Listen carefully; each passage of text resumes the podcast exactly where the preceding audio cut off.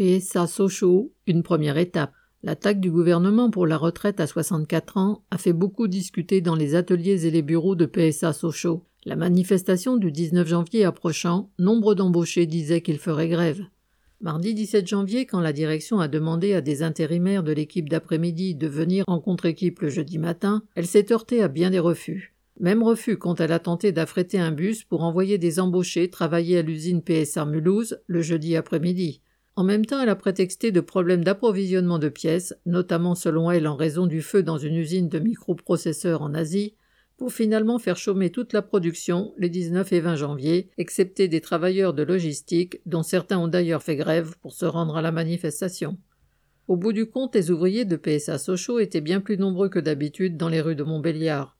La manifestation a réuni 6200 travailleurs, ce qui ne s'était pas vu depuis celle de 2010 pour les retraites. Parmi eux, beaucoup d'ouvriers de petites usines du privé, des salariés de l'hôpital, des employés communaux de Montbéliard et alentours, de l'usine de sac à main de luxe Hermès, de l'usine Apéram, des ouvriers d'équipementiers automobiles comme Forestia, etc.